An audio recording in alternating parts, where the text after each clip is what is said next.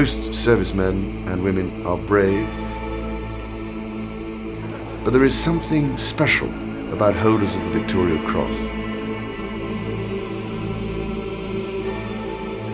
They are modest men who, above all else, want to appear ordinary.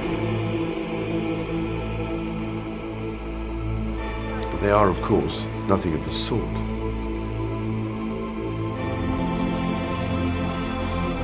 Many things have changed the face of warfare, but the nature of human bravery and raw courage remains as impressive now as it ever was.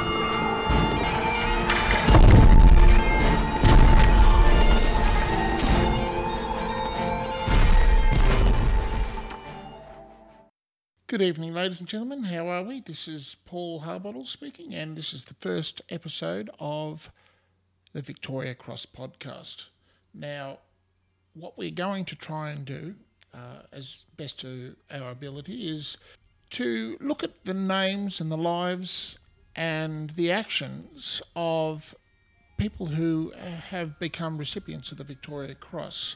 Now, that normally would only take about 10, 15 minutes tops. So, what I thought would be different for this particular podcast is that we're going to look at both the conflicts that they're involved in, and then what we'll do is we'll drill down as we go, sort of thing, until we get to the actual.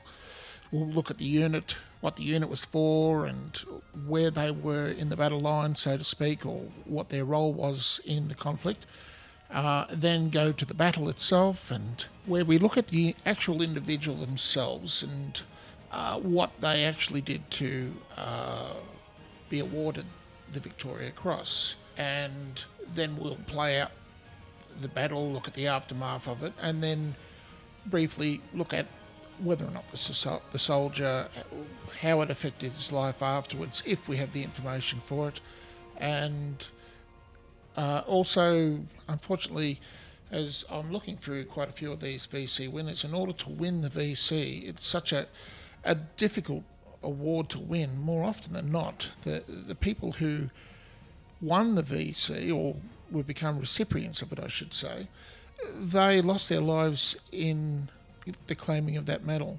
There are approximately 1,370 VCs that have been awarded, although that account will change as uh, there are more conflicts which will earn that.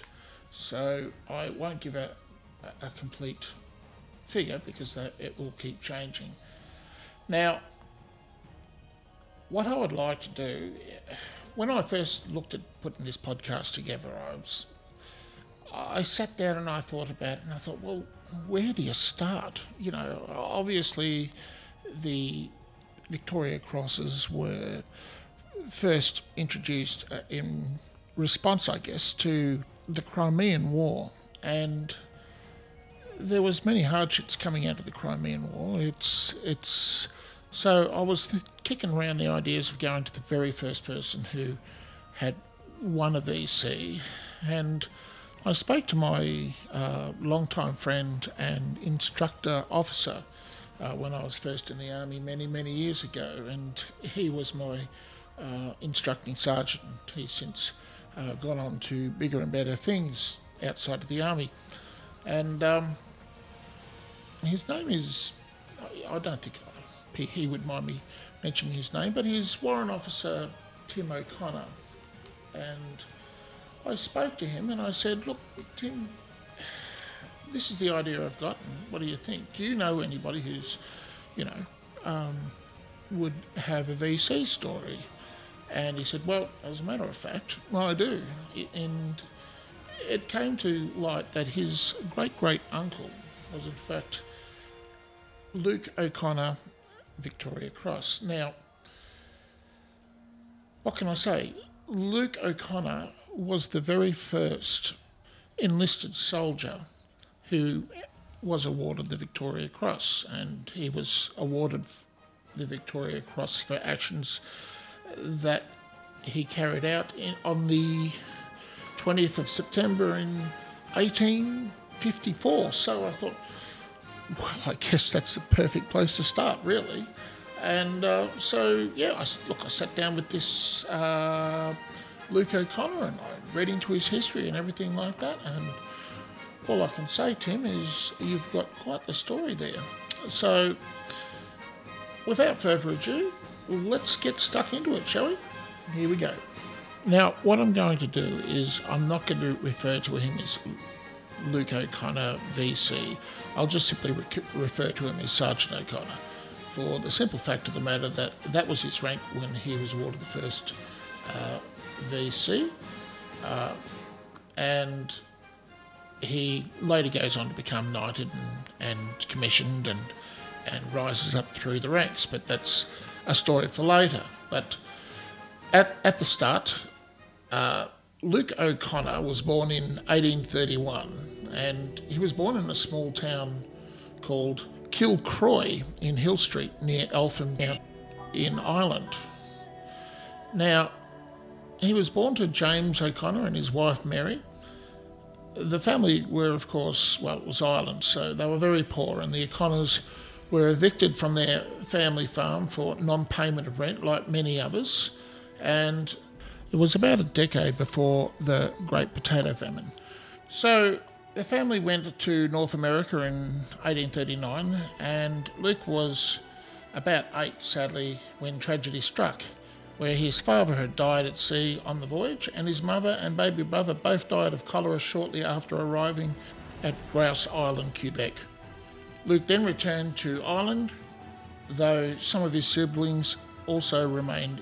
Now, on the return to Ireland, Luke lived with his family in Boyle, where he hoped to become a grocer by trade with his uncle. Now, at the age of 17, he became a boots and porter boy at the local hotel, where I assume he collected people's boots, cleaned them, and had them ready for the next morning when they came down for breakfast or, or what have you, and just a general rouseabout he was rather upset by the move and he wished to remain in the grocery trade. And well, the story is that he gained revenge by turning on all the barrel taps and absconding from the hotel.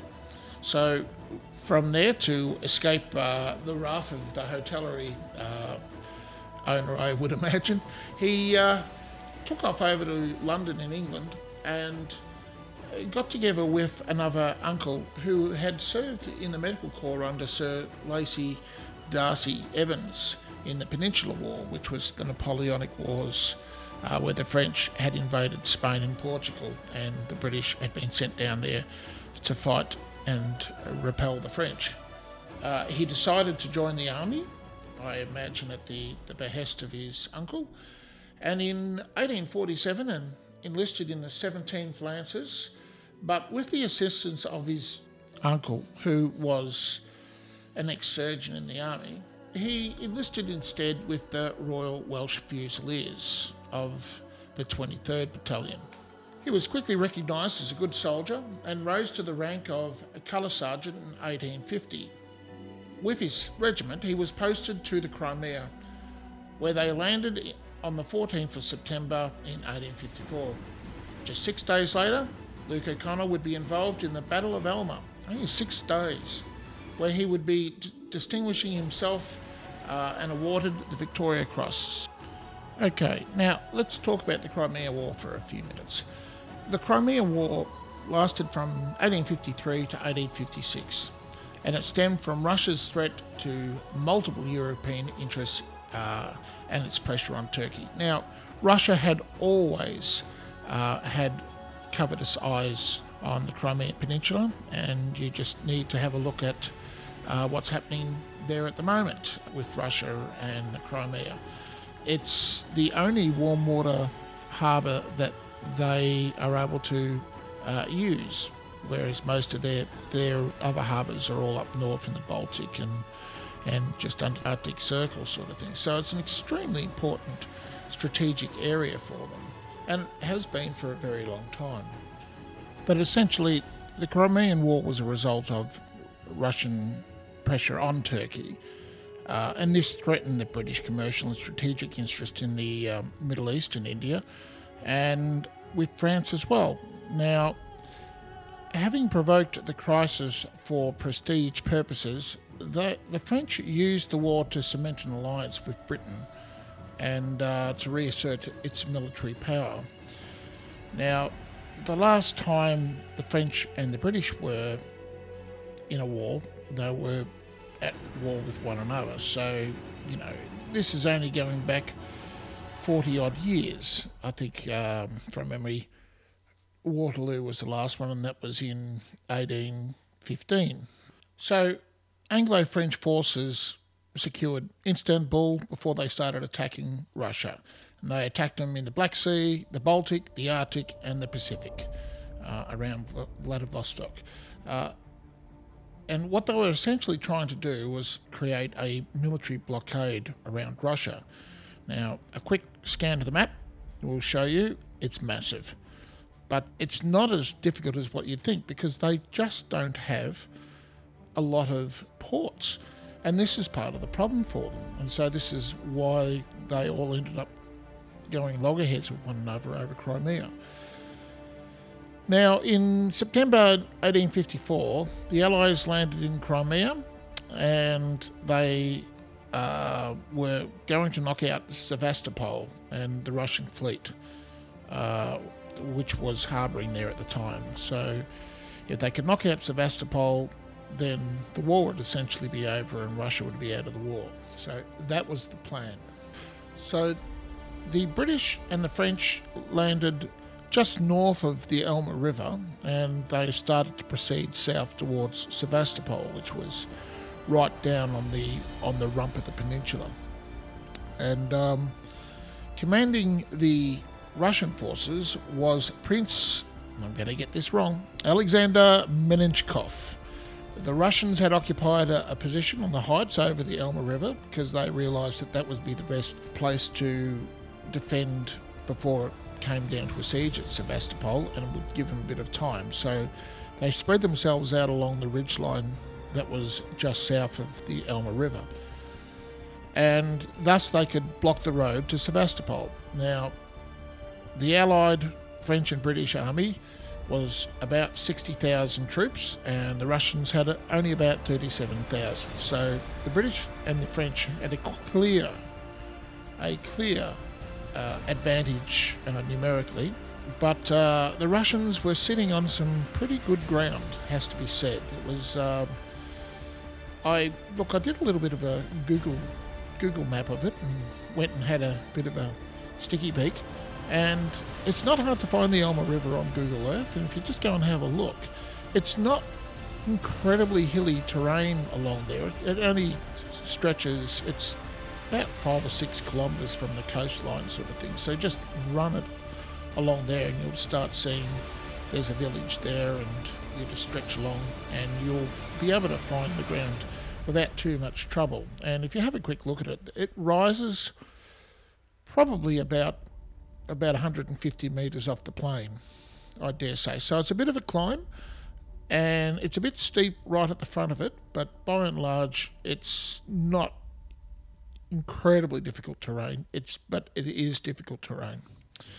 So that's the battlefield. Now the main features were Telegraph Hill and Korengan Air Hill or Korengan Hill. Now on both of these hills, the Russians had placed uh, artillery redoubts and they had supporting infantry on either flank and it did not look like they had any cavalry to speak of. The main reason the Russians were trying to stop the British was that Sevastopol essentially, its defences were quite badly uh, organised at this stage of the game. They'd been caught on the hop, and so they were madly running around trying to put in defences, and this is the force that was going to stop them. It was a very significant force, and it was good ground that they were sitting on. So here goes. Now, Prince Menshikoff's leadership, uh, from what I can see, it's it's comes under attack as and it's being criticised as being uninspired and lacking in vigour. Uh, essentially, the emplacements in which the redoubts were formed were that they were, were little more than little small berms that were dug up there just so that they could stop the artillery from rolling forward down the hill, sort of thing. So they weren't particularly difficult. I suppose they were just relying on the actual natural advantages of the terrain itself. So at least they didn't have to deal with like massive trenches, the British and the French, that is, uh, with stakes and all sorts of um, rigmarole like that, which would slow down any advance because it was going to be tough enough as it was. Now, just before we get the battle rolling, uh, I wanted to just quickly talk about uh, the weapons that the two different sides were using because this is quite significant. Uh, the British were taking the Pattern rifle musket, uh, the Pattern 3, I think, from memory. Uh, it might have been the Pattern 1, but it was either the Pattern 1 or the 3. And this had a half inch caliber and it was a newly developed French Minié ball. The, the, the, Minié ball, uh, a lot of uh, American listeners would instantly recognise this as the main uh, projectile that was used in the Civil War and to devastating effect. Now, nobody had really used a Minié ball at this stage of the game, but before the Minié ball, they'd been trying to work out how to make uh, the basic ball, musket ball, be able to spin and consequently be able to move in a straight line with more accuracy. Now, with rifling, they were using rifling, and when they first started using rifling on these muskets and turned them into rifles, uh, quite often it was like thought it wasn't so much to get accuracy or, or long distance. Right at the very start, what it was was they were trying to keep down the amount of fouling that was going on. Uh, so the fouling would go into the grooves, and they found that they found that the grooves also gave additional spin and greater accuracy. So they immediately could see the potential of this. And the biggest problem with rifle bullets was they were very hard to load. Now, with a smoothbore musket, you simply pop the um, the round and it just simply dropped to the bottom and it, there was very small amount of clearance sort of thing. It was very quick and very easy to load and the, and the British used it uh, to great effect for the most part except in the Napoleonic times they started using uh, famously the Baker rifle. I think the 95th uh, battalion were uh, riflemen and they were used as light troops. Now this is the first war that both the French and the English had rifle muskets for all of their troops, or the vast majority of their troops. So they were all equipped with Minié balls. Now, the Minié ball does devastating wounds when it hits. Uh, a, a normal musket ball hasn't got the same muzzle velocity for a start. It doesn't have the same kinetic energy because it's not as heavy. And what happens is it tends to lose speed fairly quickly through the air. And so all that kinetic force is like dissipated as it's spinning and tumbling through the air. But with a Minié ball, it's not actually a ball. It's it's think of it like a, a pistol round.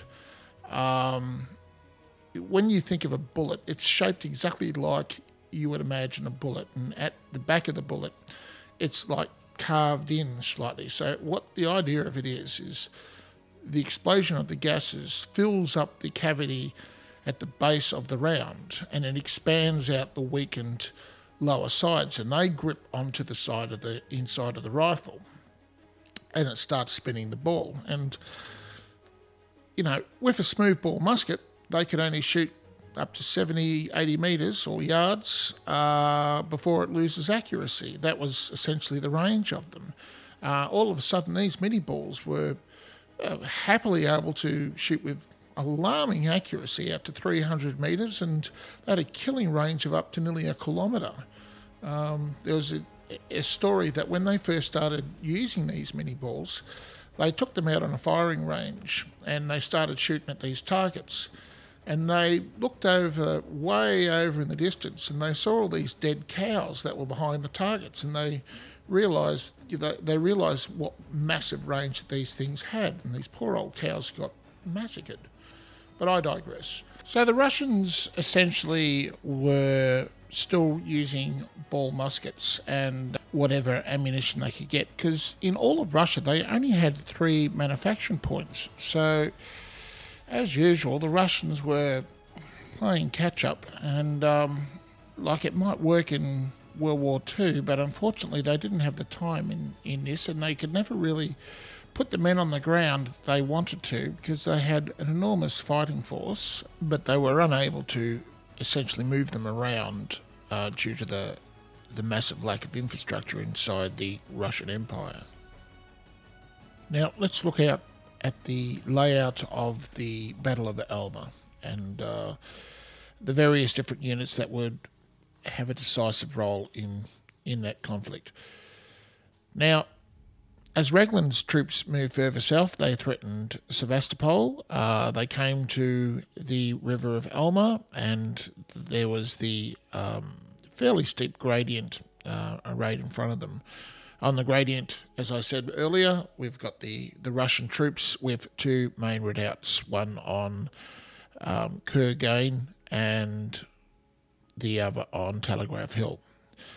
Now, Telegraph Hill is close to the coast, and along the coast, the French were given the position they would come up on the on the coastal side. Now, I've included, uh, and I'll put it in the Facebook page, and when I invariably get the web website up and going, I'll put all my notes and references and everything that I've got all of it included for each episode, and we can lay it all out. But there's quite a good map, and it was quite useful in that it allowed me to try and work out exactly what happened. Because, as I said earlier, when I was sitting there reading various different accounts, it was a very conflicted.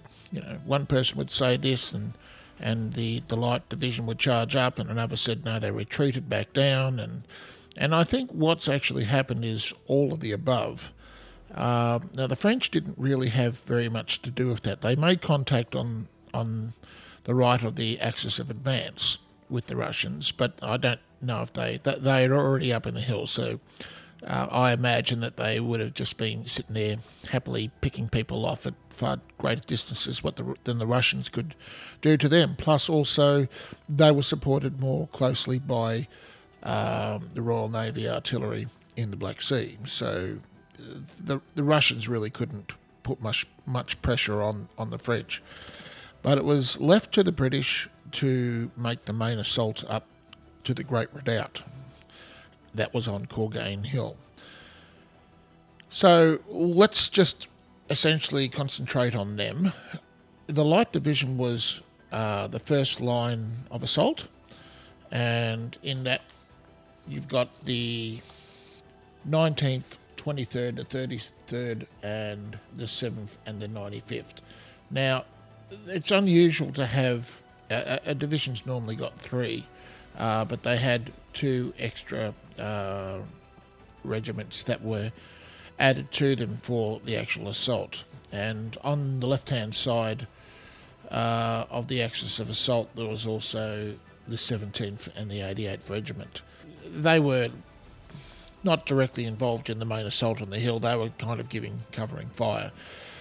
Directly behind them, probably about three to four hundred metres behind them, was the first division, and they were spread out straight line, and they are on the other side of the hill, so that they were yet to come up, and behind them, of course, artillery, which was to give support. The light division was led by Sir George Brown, and Lacey Evans, who commanded the 2nd Division, was on the right of them. Behind them on the second line was the 1st Division under the Duke of Cambridge, uh, consisting of the Highland and Guards Brigades. The British infantry advanced to the river and began to cross, finding the water to be fordable at almost every point. Uh, it's not clear whether or not this fact had been discovered before the battle. I don't know how much trouble they went to to reconnoitring the battleground. Uh, the light division had not extended itself far enough to the left, and so consequently, uh, when it advanced, it advanced at an angle. Now, soon the troops were on the right of the light division, and on the left of the second division, and they all began to, began to start uh, concertinaing and merging together.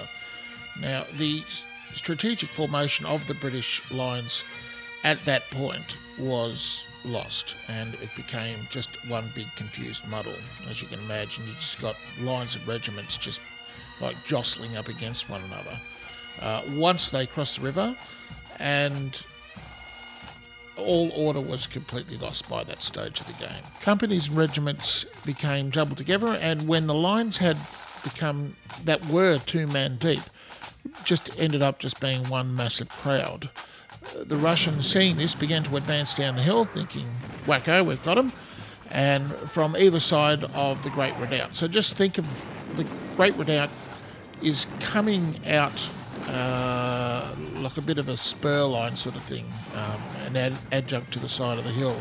And down on both sides of it, there's two big, large, shallow re-entrants, and the Russians would pinch down on either side of them, and they were going to hit the the light brigade on the left-hand side of it, and they would hit the second division on the right, sort of thing. All the while, they were firing on the British troops. The far side of the river comprised of a steep six-foot bank, so which caused a halt in the advance, partly because it was in a physical obstruction, and partly because it provided the troops with cover from the bombardment and the fire from the Russians. At this point, some of the troops sat down, took out water cans, others began to eat, and generally they were not behaving in a particularly professional manner. You know, considering there was like they were in the middle of a battle. The divisional commander, Sir George Brown, rode up the bank up and down and urged his soldiers to uh, follow on. And the division then surged out of the river and scaled the hill, heading back up. The ground on the hillside was terraced and walled, making it difficult for the regiments to form. Um, so it was, it was steps as as they were going up, it, it kept getting into broken ground and it kept breaking up the lines.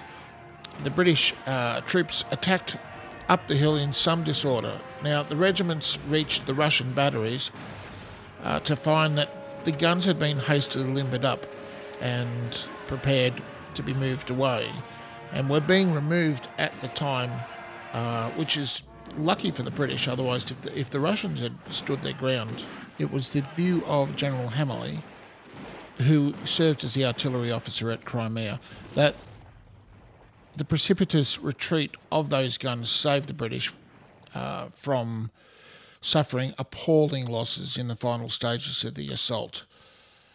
From the discharges of case shot came to hand at the time, but preferably ball bearings and round musket, and, and it just tore huge holes in light infantry. It was at this point of the battle a young Lieutenant Anstruther was carrying the 23rd's regimental colours.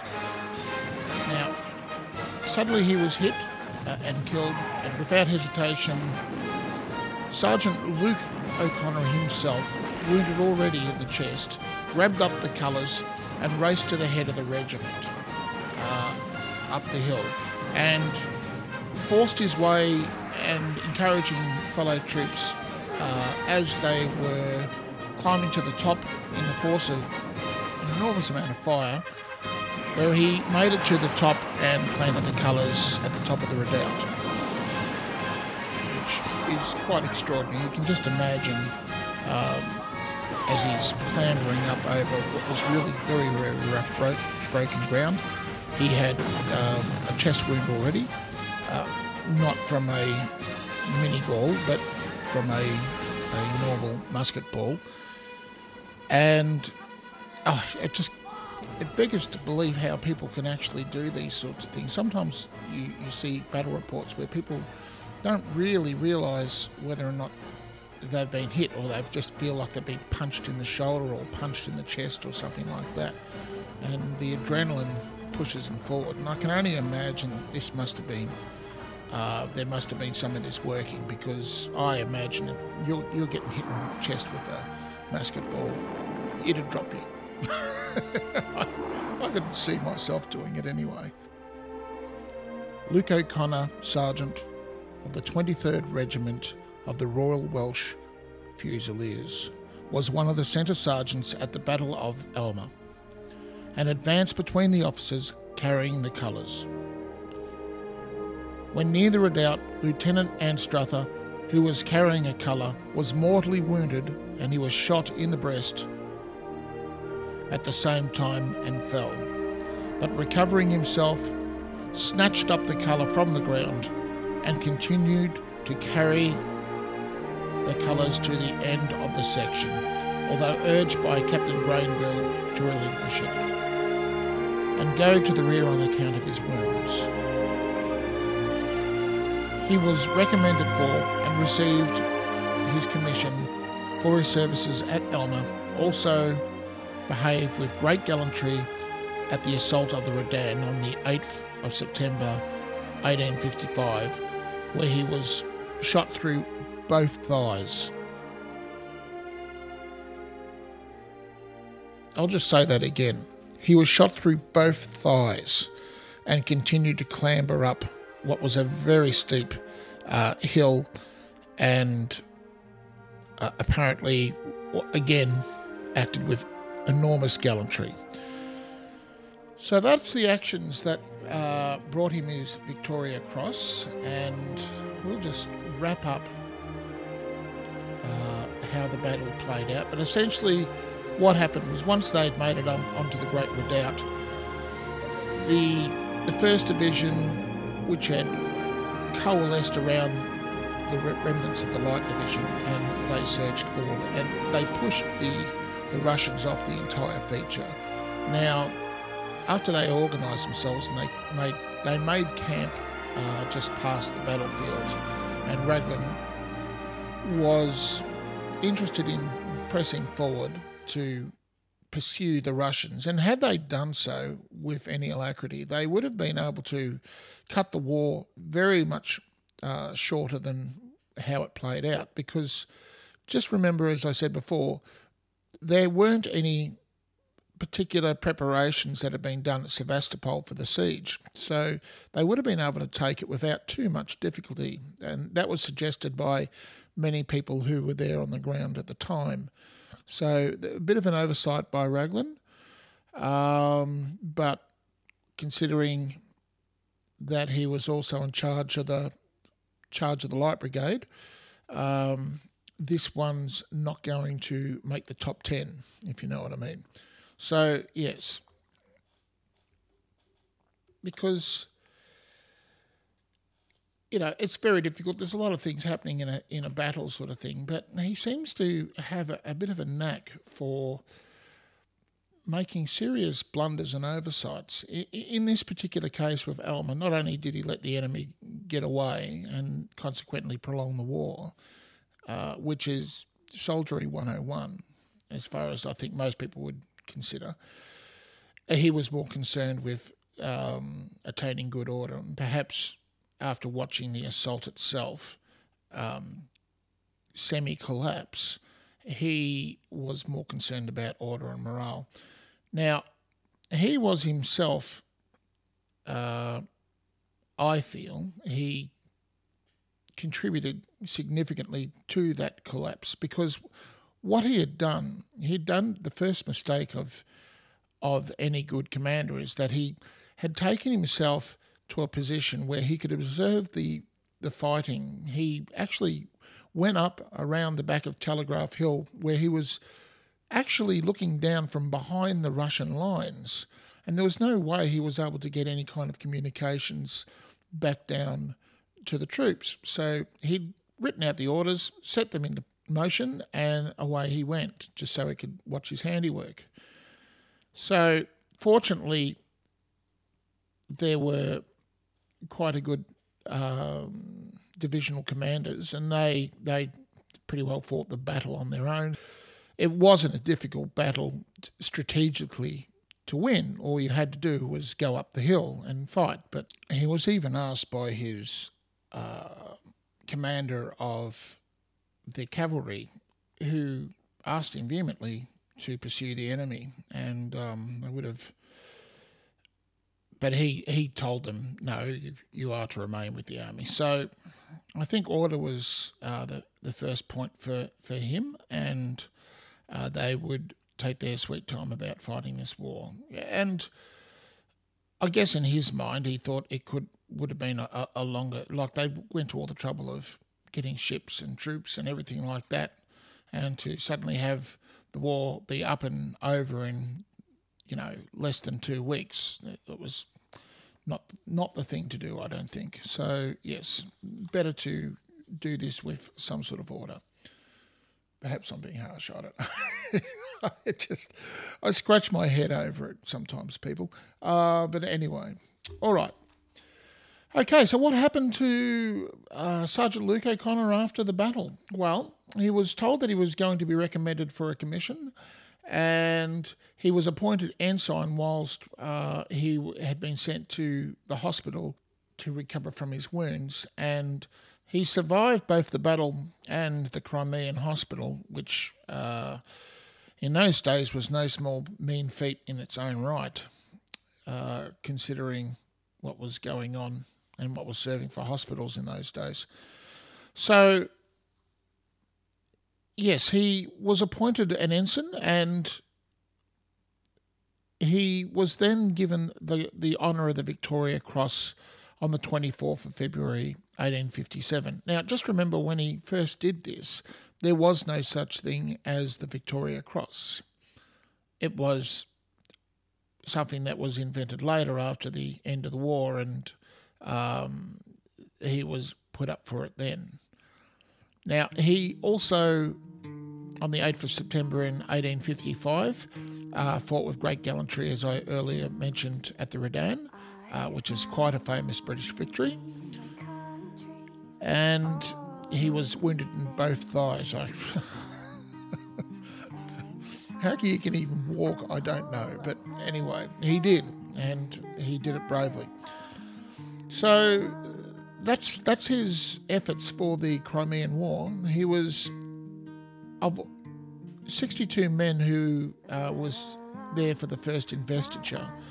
He was to return to service after his wounds at the Redan, so he, again he was wounded, and was promoted to lieutenant, and was present at the siege and the fall of Sevastopol. Now, after that, he was en route for China when the Indian Mutiny broke out and he was rerouted. He saw service under the command of Sir Colin Campbell, uh, the very famous Sir Colin Campbell, who was in charge of the Highlanders at the Second Relief of Lucknow. He was present at the defeat of Gwalior. That's the only way I know how to spell Gwalior contingent at Cawnpore at the siege and the fall of Lucknow and the operations against Coombe Tree. He was appointed captain in August of 1858 and received the Indian Mutiny Medal. Now, after some uneventful years, and I imagine he was probably fairly happy about that, at the end of 1873 he took part in Sir Garnet Wolseley's expedition to Kangasai which was essentially later known as the Third Anglo Ashanti War. And um, it was just in a small area uh, near Ghana, modern day Ghana today in Western Africa. And it was essentially a, a small area where uh, colonial Britain was exerting its power and maintaining its holdings there in Western Africa. In June 1884, he was given command of the 2nd Battalion of the Royal Welsh Fusiliers, and in 1886 he was promoted to the rank of Colonel. He retired from the Army on the 2nd of March 1887 with the rank of Major General. He was then created a Companion of the Bath in 1900 and was knighted in 1913, and in 1914 he was made Honorary Colonel of his old regiment, the Royal Welsh. It's a testament to his character that he was the only soldier in the history of the British Army to have passed from private to its highest rank. No other soldier has achieved that. O'Connor then fell ill, and having been seriously ill for some time, he died in London on the 1st of February 1915, aged 84. He was buried at St Mary's Roman Catholic Cemetery, Kensal Green.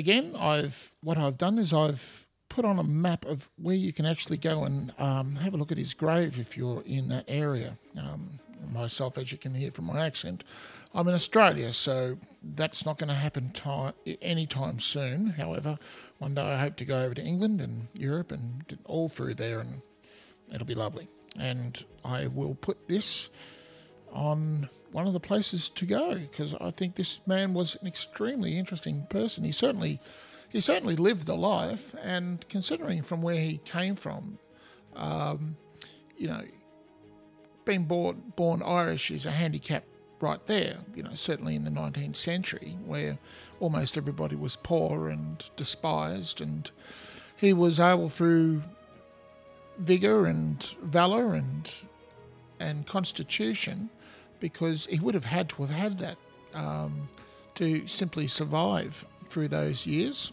um, being shot twice in two years and then having to deal with the complications that came from that. I imagine he was an extraordinarily sturdy sort of uh, person. Um, now, just some side notes, characters. Apparently, he was. I'm sure that he's something of a bit of a rogue. He was put on a couple of drinking charges and things like that. So a bit of a, a bit of a lad uh, was our uh, Sergeant O'Connor, and I'm sure his his family and relatives should be very very proud of him. That concludes the podcast for Luke O'Connor VC, and we haven't as yet worked out exactly who's going to be our next recipient. I was just trying to get through this one get it all together. So, look, this is not going to be a super formal kind of podcast. You know, think of it as like having you know having a couple of drinks around the fire and listening to some stirring tales. Um, and I try and do it in a relatively informal sort of way.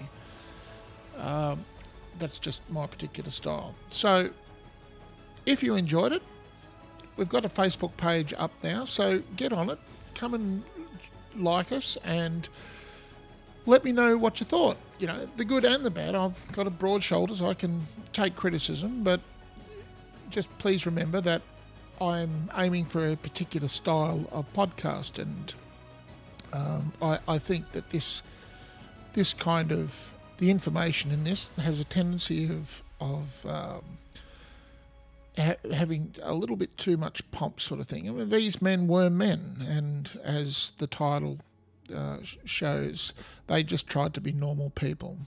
And I, I think if we can remember them as normal people, it just makes it more extraordinary as to what they were able to do. And perhaps there's a little part of them in all of us, and that's why I love these stories so much. So, thank you very much for your time and listening today. Um, do rate and review us on iTunes. Um, please, please, please. That would be wonderful. Um, it may take a couple of weeks for it to actually come up on iTunes. I know they they tend to drag the chain a little bit, but uh, when it does come up, get on there, give us a rate and review. Tell everybody how much you loved it, what you thought of it. Uh, be honest. If you don't like something, you know, put it down. It's okay. Uh, but just remember, there are lots of people out there who I think would get a great deal of benefit for something like this and would thoroughly enjoy it. So the whole idea is to try and get the word out there, and we'll get this show going. Okay. Thank you very much, everybody, for your patience and your time, and I'll see you next time. Bye bye.